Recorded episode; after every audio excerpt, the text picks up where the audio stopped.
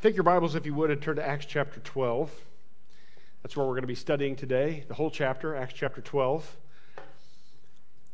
Uh, if you remember, last week we studied the end of Acts chapter eleven, and at the end of Acts chapter eleven, uh, a prediction was made about a famine that would happen, and so the church, the newly formed church in Antioch, uh, raised money and took up a collection, and, and then they sent that relief money by the hand of Paul and Bar- well, Saul and Barnabas to Jerusalem to help out the folks that were going through difficulty there.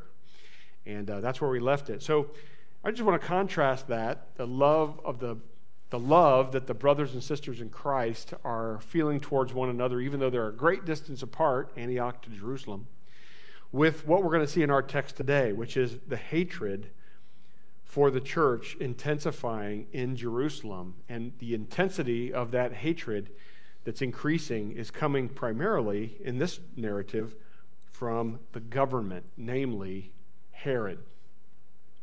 So I, I feel it necessary to share with you just a little bit, because we throw around the name Herod a lot, but Herod is actually the name of a family. And uh, just, just to make sure that we're all on the same page as to who this Herod family is, um, when Jesus was born, the person that was really in charge in, in these parts was, was Herod the Great, as, as, he is named, as he is called.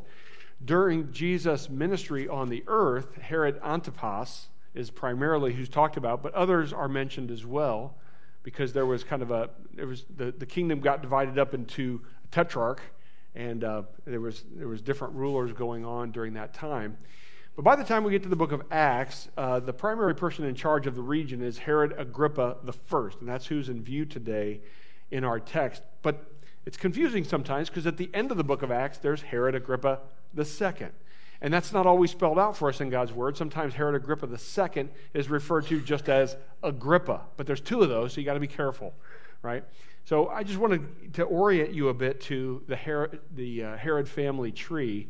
The person that we're The person that we're talking about in Acts chapter twelve is Herod Agrippa the First, and I know this is why I don't put maps up on the screen very often, but um, that this is his region. I know it's hard to see this, but but basically uh, this area here from uh, Judea, Samaria, and on, on up into Galilee, this is where he is ruling uh, at this particular time. Now. Um, we didn't. I didn't have you stand and read the text today because it's a long text, so I'm going to read it, and I'm going to make some comments kind of along the way to illustrate it, and then we'll get into our uh, into our outline today. Acts chapter twelve, beginning in verse one. About that time, Herod the king laid violent hands on some who belonged to the church. He killed James, the brother of John, with the sword. And when he saw that it pleased the Jews, he proceeded to arrest Peter also. This was during the days of unleavened bread. And when he had seized him, he put him in prison, delivering him over to four squads of soldiers to guard him, intending after the Passover to bring him out to the people. Okay, a couple, couple notes here. Depending on what commentator you talk to, a squad can be four or eight people, soldiers. So, just to be clear, Peter is under the guard of sixteen to thirty-two soldiers. That's that's how many. Now, they have, the reason they have to do so many is, as you're going to learn, he's locked up with one to his right, one on one arm, one on the other arm, and this has to happen twenty-four hours a day, seven days a week, so there has to be shifts, so to speak. So, um, so that's going on. Now, um, he's not. Herod's not going to do anything with him during the unleavened bread or the Passover, because those are high, sacred, holy holidays. Um, and so he's going to wait until after that's over, and he is going to then bring him out to the people. Verse five. So Peter was kept in prison, but earnest prayer was made for him to God by the church. Now, when Herod was about to bring him out on that very night, Peter was sleeping between two soldiers bound with two chains and sentries before the doors were guarding the prison. And behold, an angel of the Lord stood next to him, and a light shone in the cell. He struck Peter on the side and woke him, saying, "Get up quickly." And the chains fell off his hands. Natural or supernatural to have chains just randomly fall off your hands? Supernatural, very good. Uh, so this is not just a human being This is not a human being. This is probably, you know, as the text tells us, this is a messenger from God, an angel of the Lord. And the chains fell off his hands, and he, the angel said to him, "Dress yourself and put on your sandals." And he did so. And he said to him, "Wrap your cloak around you and follow me." And he went out and followed him, and he did not know what he was, what was being done by the angel was. He did not know that what was being done by the angel was real, but thought that he was seeing a vision. Apparently, Peter has not had his morning coffee yet, and he's not fully awake. Okay, he's still uh, dreaming, or thinks he's dreaming. Uh, he did not know what was real, but thought he was seeing a vision. Verse ten. Then when he had passed by, when they had passed by the first and second guard. Now, just a comment here. How did how does he make it past the guard? Is the angel does the angel resemble one of the Roman guards? And Peter's all wrapped up in a cloak, and it looks like he's escorting a prisoner. I don't know. Is he doing the the Jedi mind trick? You know, where he says, uh, "This is not the prisoner that you need to concern yourself with," and the guy's okay, you can pass. Now, I don't know. I don't know what's going on here, but somehow. This angel, with Peter with the cloak wrapped around him, is able to make it past the first and second guard. They came to the iron gate leading to the city. It opened for them of its own accord, supernatural or natural. This was before Walmart doors, you know, where you just walk up to it and the motion sensor opens the door. Now, I walk really fast, and I hit those doors most of the time because they don't open fast enough for my long legs.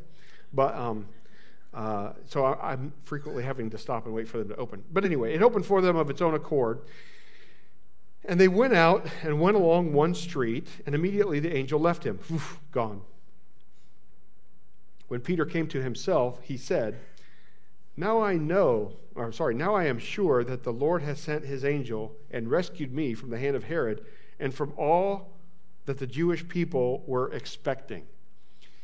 I wonder what is loaded into that, what they were expecting comment. Um, was this like, was this going to be Jesus two point oh, where Herod was going to bring him out to the people of Jerusalem, like Pontius Pilate did with Jesus, and they were going to say, hey, crucify this guy, crucify him. Um, you know, there's an old saying, you know, from the Old West, everybody shows up for a hanging. So it could be that people were waiting with great anticipation for the Passover to be over so that they could put down Uh, one of the Christian leaders. Anyway, verse twelve, when he realized this, he went to the house of Mary, the mother of John, whose other name was Mark, where many were gathered together, and they were praying. And when he knocked on the door of the gateway, a servant girl named Rhoda came to answer. Some scholars believe that this is the home where everybody was waiting for Jesus when he after he had resurrected. Don't know. Um or that this was what the place where they had the upper room, where they had the Last Supper. John Mark's mother, Mary, is obviously wealthy. She has a large place, and she has servants, right?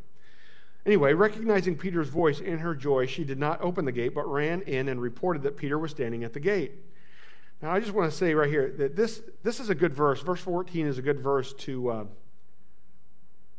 to tell someone about the Uh, to, to illustrate the veracity, the truthfulness of Scripture. Because this is totally what a person would do, right? Who would write this in the story unless it... I, I mean, Luke is making the, the detailed account. Who would put this in the story unless it really happened? She is... They're upstairs. Everybody's praying diligently, wholeheartedly for Peter. You know, Lord, release Peter from Herod, you know, and all this kind of stuff. And the servant girl answers the gate and recognizes Peter's voice. And she's so overjoyed that she doesn't even let Peter in the house. She just leaves and goes and tells everybody what's going on. So Peter's out there still in danger, right? Verse fifteen, then they said to her, "You are out of your mind."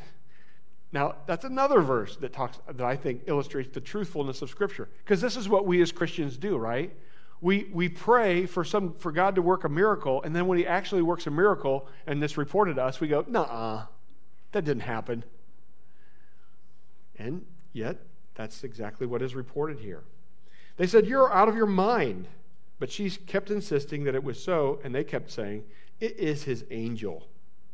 I don't know what that means, but that's what they thought. This is not Peter, this is his angel. But Peter continued knocking, and when they opened, they saw him and were amazed. But motioning to them with his hand to be silent, he described to them how the Lord had brought him out of the prison. And he said, "Tell these things to James and to the brothers." Then he departed and went to another place. The James that he's talking about was not the James that was dead, likely, because he knew that he was dead. Likely the James that he's talking about is James, the brother of Jesus, who was known to be a leader in the church of Jerusalem. And so um, that's the James that I think that we have in view. James, the brother of John, is dead. Verse eighteen.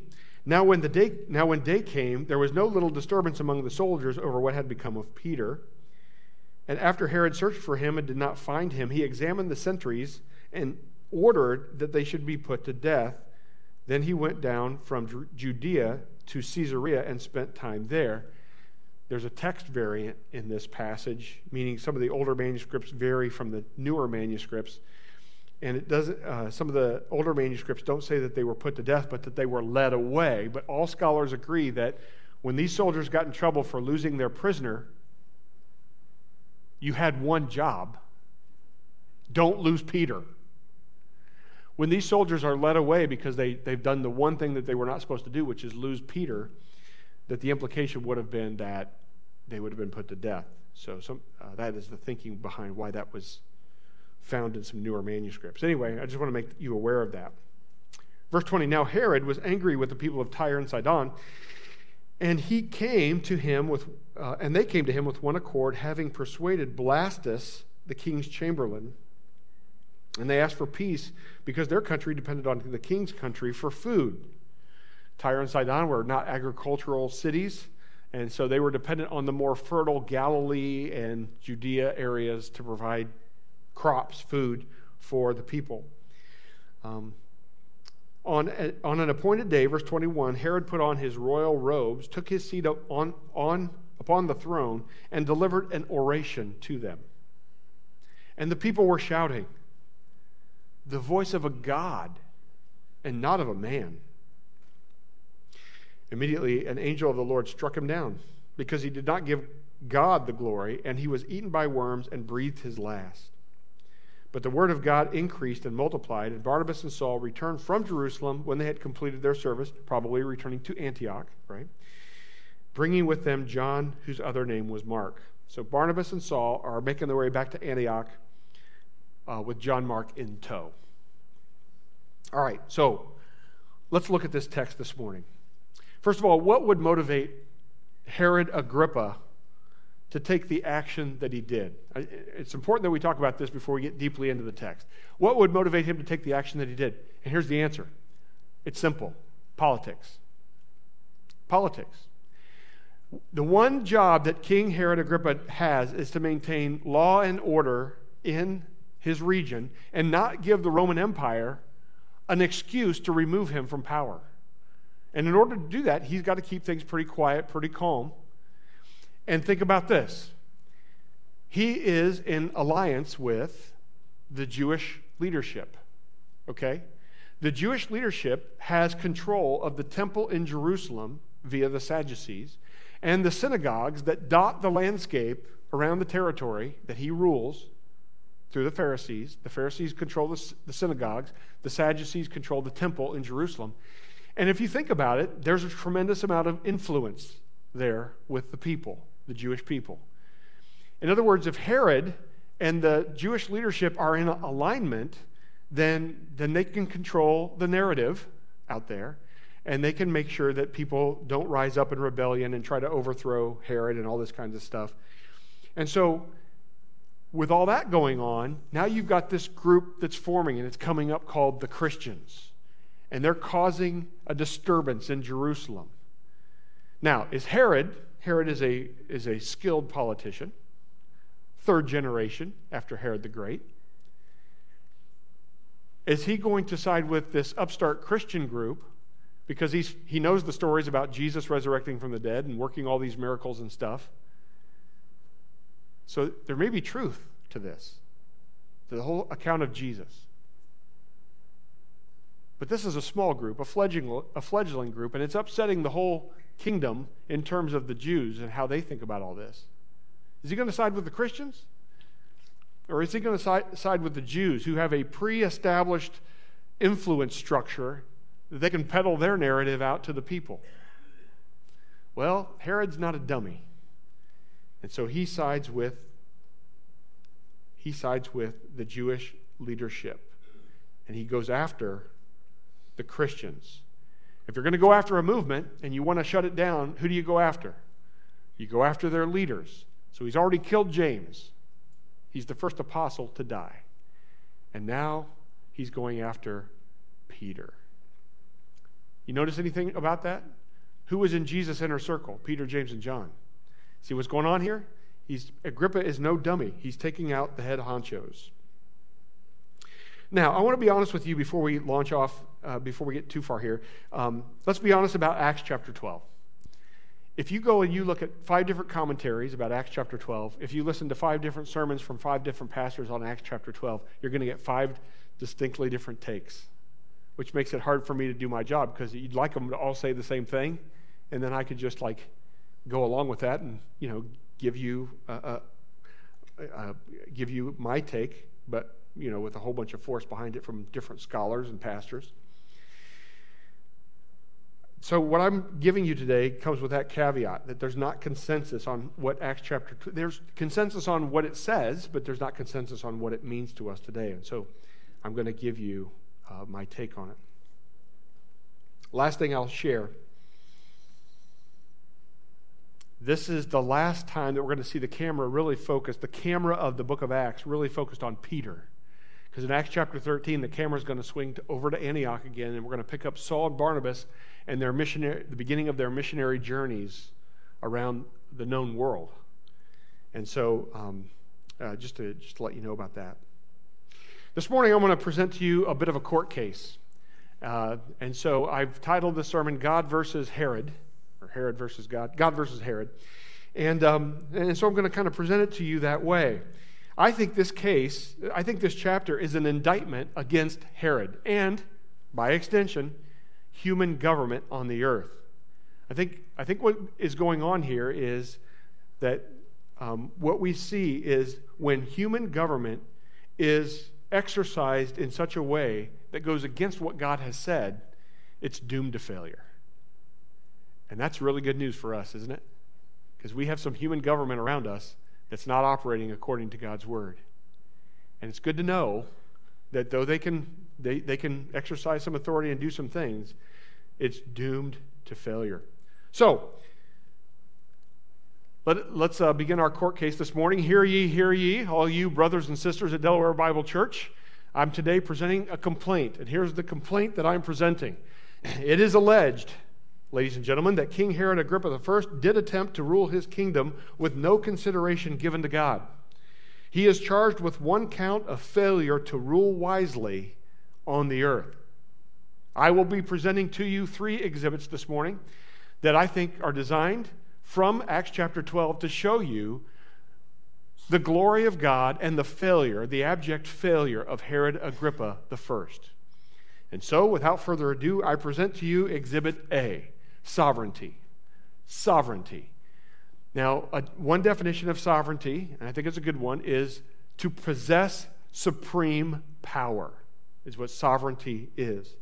And I don't know if you know this or not, ladies and gentlemen of the jury, but on the earth there have been in the past kings, queens, and other rulers who have referred themselves, referred to, referred themselves as, referred to themselves as, I don't know what's wrong with my brain today, having a stroke. Um, referred to themselves as sovereigns. Sovereigns. Meaning they have ultimate power and authority in their kingdom. Some have even, some kings, some queens have even referred to their position on the earth and their exercise of authority as something called a divine, they have a divine right. Meaning, this is what they mean by that, they feel like or they understand life that they have been placed in this era, this position of authority, this position of sovereignty by God himself, and so can exercise their control however they see fit, because after all, God has placed them there. Now, before we move on too far, let's just look at the folly of that understanding. Because God's we, we have God's revealed will in the form of the Bible, we don't have God's sovereign will. In other words, we don't know what exactly the details of how he's going to work out his, his plan. And so any particular king or queen or anyone who would call themselves a sovereign doesn't know if they are an instrument placed there by God to benefit the people that they serve, or to, to serve as an example of what not to do. You get me? In other words, t- they're going to exercise their authority in such a way that's going to show the people that they rule over the folly of human, the, the folly of a human being who leads in such a way that departs from God's word, and thus draw their hearts to God himself and not to the king or queen. They don't know that. So to claim divine right is kind of foolish. It's a, it's a failure to understand the dynamics of God's sovereignty and man's responsibility. But as we talk about sovereignty, ladies and gentlemen of the jury, let me just let me just point out a few things that you may or may not know. Number one, and we see this in the text this morning, man's sovereignty, quote unquote, depends on public opinion and is very fragile. Not only do we see in the text that after, look at what it says in verse two, that Herod killed James, with the brother of John, with the sword. Herod killed James, the brother of John, with the sword. And when he saw that it pleased the Jews, he proceeded to arrest Peter also. See what's going on here? Herod made a move. The people said, all right, all right, all right. And so he said, oh, they like, they like me. They like what I'm doing here, so I'm going to do some more. I'm going to go ahead and arrest Peter. But even in arresting Peter, he couldn't do everything that he wanted, because he arrested Peter during the time of during the Feast of Unleavened Bread, and that's a high and sacred holiday. So Herod knows, well, if I execute him during the high and sacred holiday, I'm going to be in trouble with the Jews, so I'm going to have to wait till at least after Passover to present him to the people. Herod's sovereignty, his supreme power, is not really supreme power. It is based in public opinion. Now, let's talk, let's talk briefly about the arrogance of forgetting God. The arrogance of forgetting God. Ladies and gentlemen of the jury, I don't know if you have any recollection of biblical history, but human leadership, human leadership on the earth is not very skilled at keeping Jesus and his people from doing what God wants them to do. Have you noticed that? Let me give you some examples of that. Herod the Great... This is Agrippa the First's grandfather. Herod the Great did everything that he could. Once he learned that Jesus, the King of the Jews, had been born in Bethlehem, he did everything that he could to wipe him off the face of the planet, including killing all boys a certain age and younger. Was he able to keep Jesus down? No. What did God do? I'll send Joseph a dream, go to Egypt, you know. And they fled by night. Herod was completely inept. Herod the Great was completely inept at killing Jesus, despite the fact that he used his human cunning and his political savvy to trick the wise men from the east. It didn't work. Second, I don't know if you know this or not, but Pontius Pilate, after uh, Jesus had been crucified and he was placed in the tomb, they sealed the grave and they placed a guard there. Was Pilate able to keep Jesus in the grave? He was not. Thank the Lord. I mean, uh, the resurrection, one guy said it this way, the resurrection was proof that the, that the check that Jesus wrote with his life to pay for our sins cleared. Pilate could not keep Jesus in the grave despite all his efforts, despite the fact that when Jesus rose from the grave, uh, he paid people to generate stories and put out propaganda. He couldn't stop it. Earlier in the book of Acts, in Acts chapter five, the high priest... The high priest did not like this uprising of Christians in Jerusalem, and so he had all of the apostles arrested and thrown in jail. Then he did what leaders do. He had a meeting. Let's get all the Sanhedrin together and let's talk about what we're going to do to these guys, these apostles. Little did they know that there were, while they were gathering, having a meeting, you know, serving bagels and water and everything, an angel of the Lord let them out of prison and, and instructed them, go back to the temple complex and start preaching again. And so they did. So these guys are over here having this meeting about what we're going to do with these guys. And somebody has to come and tell them, uh, I don't know what you guys are talking about, because they're out and they're back in the temple complex preaching. You see what I'm saying here? The, sover- the so-called quote-unquote sovereignty of man cannot stand up at all to God's sovereignty. to his plans. It's based in public opinion, and to the degree that it ignores what God is doing on the earth, it's just it just looks foolish.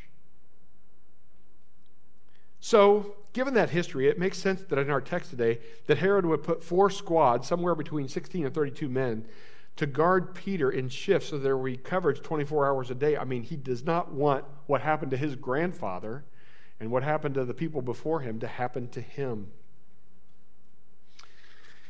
Moreover, let's talk about morality, which is a distinction between what is right and what is wrong.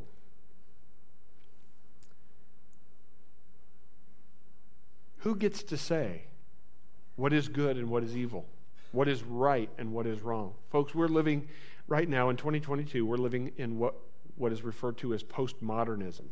Some people think that even the postmodernist age is coming to a close and giving way to something more mystical. But in this time that we live in, people say things like this. I mean, they say them out loud as if they're sincere. This is my truth. Your truth is your truth, and my truth is my truth. It's right for me. It may not be right for you, but it's right for me. That is evil in my sight. Now, that might be fine with you, but that's evil in my sight. I don't know if you are sensing in our country the, the fracturing of our culture and the ripping apart of our, of our people. But if you don't understand that that fracturing and that ripping apart is because we've departed from a common understanding of what is right and wrong according to God, and we have instead given ourselves over in many ways to what we think or what we feel is right or we feel is wrong, to the point where two human beings are getting, we're getting to the point where two human beings, unless, you know, especially if they're not Christian human beings, can't even agree at all about what is right and wrong. God's morality never changes. We cannot ground our morality in what God, we, we, grounding our morality in what God has said makes sense. Man's morality shifts all over the place. I guarantee you the things that, the things that, I'm only forty-nine years old, the things that we thought were just the most evil, despicable things when we were children, when I was a child, today are accepted as not just a valid lifestyle, but something to be celebrated. And the things that the things that uh, that we valued as when I was a child today are despised as being old-fashioned and out of date. Can I just I, I just need to share this with you before we go on. Sidebar. May I approach the bench? Saying something is old-fashioned and out of date is not an argument. It's a ridicule. It's a club to beat you about the head and face. Something that saying something is old-fashioned and out of date is not a an argument whether, about whether something is healthy for the person that's practicing it or unhealthy for some for the person that's practicing. That's not an argument. So when somebody tells to you, ah, you're living in the past, you're old-fashioned, you're just an old fuddy-dud, say, okay, I get it. You've just insulted me. Fine. I'll take it. Now, can we move past the insult and talk about whether this particular behavior, for example, not lying, not telling lies with our mouth, even if you're trying to earn political points or, or influence the culture in a direction that you think is, is wise, that lying is a sin. It's evil. It's not good. It separates us as people, and it, tear, it rips apart trust. Imagine a world where nobody tells lies, right? Where, where, generally speaking, most of the time we hear the truth. It's the exception when we hear a lie, not the norm. It'd be a much better place to live. Okay, Your Honor, I'd like to continue the, uh, ladies and gentlemen of the jury, I'd like to continue. You see, if we don't adopt God's understanding of right and wrong, we will create our own as human beings, and that will lead to our destruction because it'll shift all over the place, and it has been shifting all over the place. Now, when it comes to sovereignty, God depends on no one. His sovereignty is fixed. Look at what the Scripture says. Psalm one fifteen three, our God is in the heavens. He does all that he pleases. Daniel four thirty-five, all the inhabitants of the earth are accounted as nothing He does according to his will among the host of heaven and among the inhabitants of the earth, and none can stay his hand or say to him, what have you done? God has supreme power. He spoke this world into existence. If he wants Peter out of prison, he'll get him out of prison. If he wants Herod dead, he'll kill him. If he wants James to die, he'll allow that to happen as well. So God is the one who descri- who de- who decides who lives and who dies. Herod is completely inept. He thinks he he thinks that he's a sovereign, and he thinks that he can do things, but he when he, all of his attempts fail. Now, I just want to say, to wrap up Exhibit A, that God's sovereignty is also mysterious. One of the questions that I kind of, that made me beat my head against my Bible this week is, why does Peter live and James die? These are two apostles, two of Jesus' inner circle, and we don't even get a full sentence to describe. It's just a half a sentence that we get that says Peter, or James, the brother of John, was put to death with a sword. We get half a sentence. And then we get basically the majority of the rest of the chapter to describe how Peter went through this elaborate thing with an angel and was released from prison, and gates and chains, gates opening, chains falling off, and Rhoda not opening the gate, and all this kind of stuff. Why?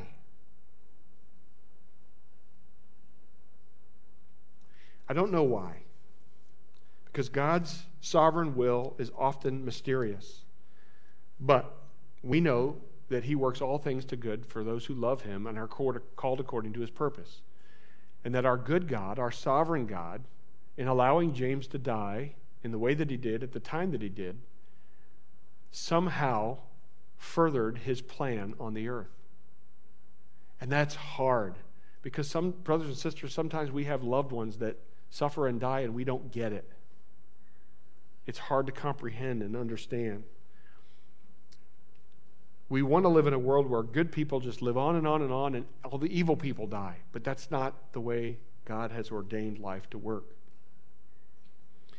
I do have some interesting thoughts about this, though, and I'll just share them briefly. James and John were referred to by Jesus as the sons of thunder in Mark three seventeen. Jesus' inner circle included Peter, James, and John. In Mark ten, thirty-five to forty-five, James and John approached Jesus with this request. When you, when you inherit your kingdom, allow that one of us sit on your right hand and one of us sit on your left hand. I'm paraphrasing. Do you remember what Jesus said to them? Are you able to drink the cup that I'm going to drink? And they made some statement like they are. And I want to point out to you that these guys were kind of obnoxious. In Luke nine, chapter nine, verse fifty-four, uh, when it says, when his disciples, James and John, saw it, they said, Lord, do you want us to, to tell fire to come down from heaven and consume these people? That's the kind of guys James and John were. But what the Bible points out to us is this. Just, this is just interesting facts, just good to know. James is the first apostle to die. And John is the last, his brother. James uh, is killed by Herod with by Herod with the sword. John goes on to write the Gospel of John, First and Second, Third John. He writes the Book of Revelation. He's exiled to the island of Patmos and sees this vision and writes it down. Um, it's it's just interesting. And and why? Why is it that these two brothers? One dies almost immediately after the initiation of the church, and one dies after all the apostles are gone. Don't know. This is part of God's mysterious will that he, his sovereignty, that he exercises on the earth. Our job is to trust him. Exhibit B, authority. What is authority? Authority is to exercise the power that you've been given. So we're going to see in this text, God exercised his power, use his authority, and we're going to see Herod exercise his power, use his authority. How does God exercise his authority? Well, God exercises his authority for good, right? God, the all-powerful, all-good, all-wise, ever-present creator of the universe, created man in his image and likeness. He, he put us in the Garden of Eden. He gave us one job to do, to cultivate the garden, to, to rule over the earth, to subdue it. He gave us one rule to follow. Do not eat of the tree of the knowledge of good and evil. In the, in the day you eat of it, you will surely die. And what did our, our fathers and our, our father and mother, Adam and Eve, do? They ate of the fruit. They were tempted and they ate, plunging humanity into sin. And God, who created everything by the word of his mouth, could have spoken another word and just vaporized everything and said, problem solved. That was a good day. Let's do something different now. But God did not do that. God, our good God, took his supreme power and exercised his authority in such a way, exercised that power in such a way to offer salvation from sin to all people, to look down upon those, those all of us who had rebelled, and to, to, to have grace and mercy, and starting with, really, starting after the fall, began to show us our wicked, depraved, sinful hearts, and begin to show us what a relationship with him would look like, all the way from Abraham, faith, Isaac, Jacob, Joseph, Moses, all the way to the New Testament where Jesus arrived. God took on flesh, dwelled among us, and laid down his life to make payment for our sin. Do you know, brothers and sisters, of anyone, any human authority that's ever even come close to matching this story? That's ever come close to putting themselves, their family on the line in such a, in such a sacrificial kind of way for the benefit of the people they serve?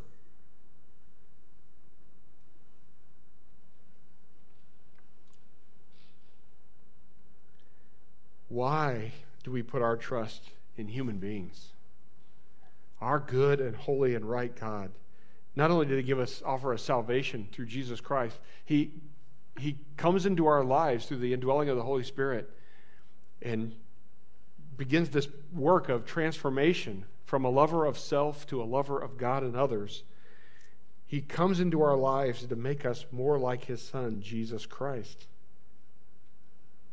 It's incredible. This is how God chooses to exercise his supreme power to save us, to transform us, and eventually to bring us home to be with him forever. Well, how do we see Herod? How do we see man? Man can, man can use authority wisely under God, but often, often, more often than not, I find these days, as I look around this planet, we see men using their power to retain their power. Look at what Herod did. Herod is a great example. Herod killed James. He, that made him look good before the Jews, so then he arrested Peter, and then he had a dispute with Tyre and Sidon, and so he said, okay, well, let's just not ship them any more ag- agricultural items, and let's see how they squeal then. But you know, if you read this text carefully, if you read this text carefully, you'll see that even Herod, with all of his pomp and all of his wisdom and all of his governing abilities, could not keep Tyre and Sidon from infiltrating his administration and getting right to the guy who is his chamberlain, which is the guy that's in charge of his sleeping quarters, probably a very close advisor, a very trusted advisor. Somehow, Tyre and Sidon, I don't know if it was through bribery or what, but they influenced and they got to Blastus, one of the king's closest advisors, likely. And that's how they penetrated and got into uh, to, to get Herod to, you know, relent and to begin to lift the sanctions, so to speak, and start sending them food again, because his administration was corrupt. So even Herod, who's intending to turn the screws on Tyre and Sidon, he can't even accomplish that right because he can't control the people in his administration. See, he's human government, human authority is no match to God's. And finally, we see, just, just generally speaking, people can emulate God's attributes and how they exercise authority, meaning we can choose, human beings who are put in places of leadership and authority can, can choose to use that authority under God, meaning to adopt his ways, to think about what he says is true, and to, to govern appropriately. First Corinthians ten thirty-one says this, so whether you eat or drink, whatever you do, give uh, do all to the glory of God. Romans thirteen talks about how human government, ideally speaking, should punish that which is evil and reward that which is good, according to what God says is good. So we have it, we can do it, but oftentimes, and more and more these days, we see human beings using their authority to retain their power and authority. This brings me, ladies and gentlemen of the jury, to Exhibit C, my final exhibit, and that is glory. Glory is put on display in this text. What is glory? Well, one definition, there's many, to be magnificent, to be splendid.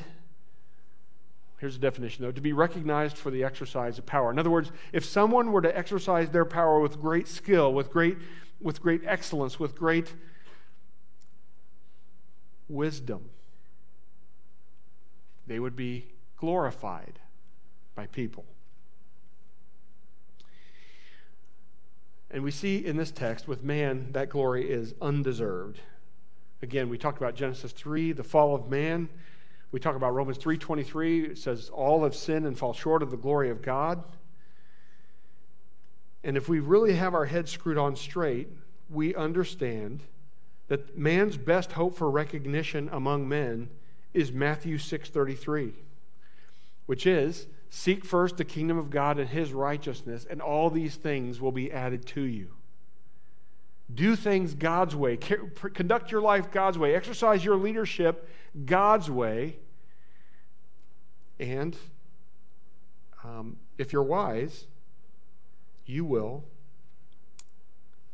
uh, when you do receive any kind of glory from man, you'll attribute that to God, because that's the one who is worthy. After all, he's the one that gave us his word. He's the one that rescued us from our sin. He's the one that lets us lay our heads down on the pillow at night with peace, knowing that if we were to die while we sleep, we will be with him. So he gets all the glory.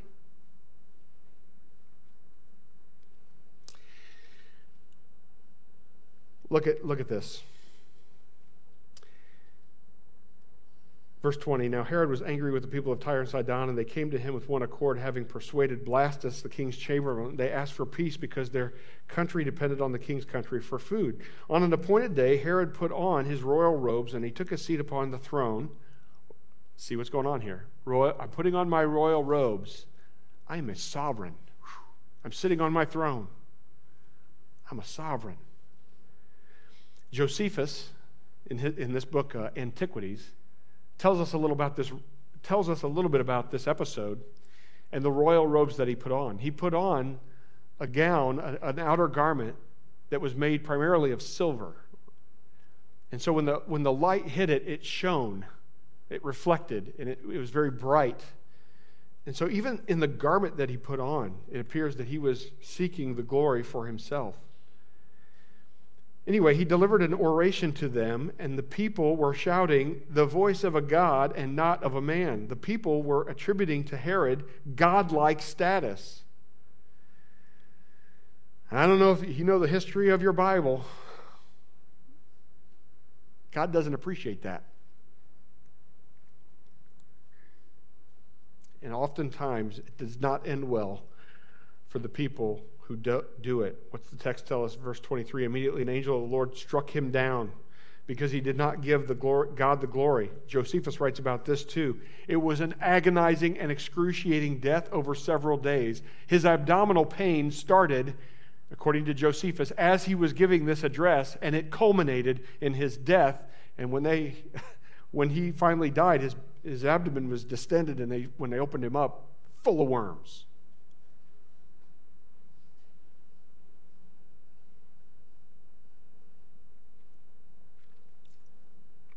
Why? Because God alone deserves the glory. God alone deserves the glory. I am the Lord. That is my name. My glory I do not give, I give to no other, nor praise to carved idols. Isaiah forty-eight eleven. For my own sake, for my own sake I do it. For how should I how should my name be profaned? My glory I will not give to another. Our God is a jealous God. And if you don't believe that, then just think of Ananias and Sapphira. They didn't make it. Think of Nebuchadnezzar. Uh, he was parading around in his royal palace going, look at this land, look at this city that I've made. I'm such a great ruler. And God immediately turned him into a beast. Until the day when Nebuchadnezzar confessed with his lips, there is one God, the God of Israel. Tower of Babel, let us make a name for ourselves. Let us construct a tower all the way to the heavens. And God said, no.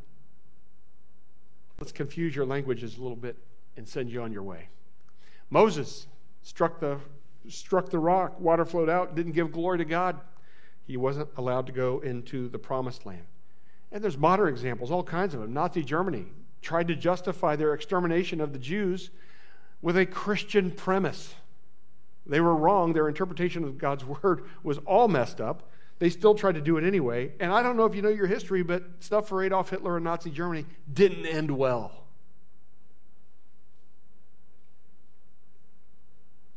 So, ladies and gentlemen of the jury, I think there's only one verdict that you can reach this morning. I've given you Exhibit A, sovereignty. I've shared with you Exhibit B, authority. I've laid out Exhibit C, glory. I think there's only one verdict that you can reach this morning, and that is guilty. Herod is found guilty, I believe, of a failure to act wisely on the earth. His sentence is death by the angel of the Lord and subsequent to be eaten by worms. This sentence has already been carried out. Now, for those of you that are real Bible nerds, Uh, let me give you the reference in Josephus where you can read about his death. Josephus seventeen point six point five, Antiquities, Josephus Antiquities seventeen point six point five. I think you can find that online for free. It's, uh, it's pretty gruesome. All right, if you agree with me, ladies and gentlemen of the jury, then here are the lessons that we can learn from this text this morning. There are many people out there, a lot of voices out there in the culture today saying this, you cannot legislate morality.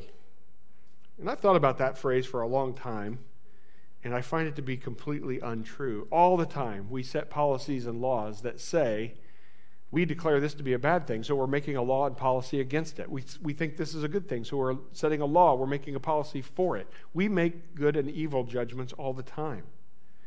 So I'll at least as a minimum say this. Some say that you cannot legislate morality, but you certainly cannot legislate without it. And the only morality that's fixed, the only morality that's healthy for you and me, that can bind us together as a people and move us forward in this life, is what God has said in His holy word. Secondly, I would just encourage you, there's a lot of things that I shared today. There's a lot of things in this text specifically pertaining to what's going on even in our country today and how authority is exercised and the glory that's bestowed upon people. And because we, by and large, have adopted two different sets of morality in this country, we very much exist on two different, we, we, we exist on two different poles. There's some nuance in there, but very, to, to some degree, if you can get like everybody in your group to vote for you, to put you into office, plus maybe one or two from the other team, you win by a slim majority, but you win. And then you proceed to exercise your authority in such a way that will keep you in power. It's sick stuff. One final note, and I know I'm over on time, but one final note, and, and I say this in all love and Christian admiration for the body of Christ. I say this to edify. There are people who want to get into positions of power and authority who will burst on the scene. They have a very clean-cut look. They say all the right Christian buzzwords. But if you were to judge them by their actions, the way they live, it doesn't align in any way with what they say. And I have no one person in mind, in case you're asking. Can I just say, we need to be evaluating folks by the fruit of their life, how they live.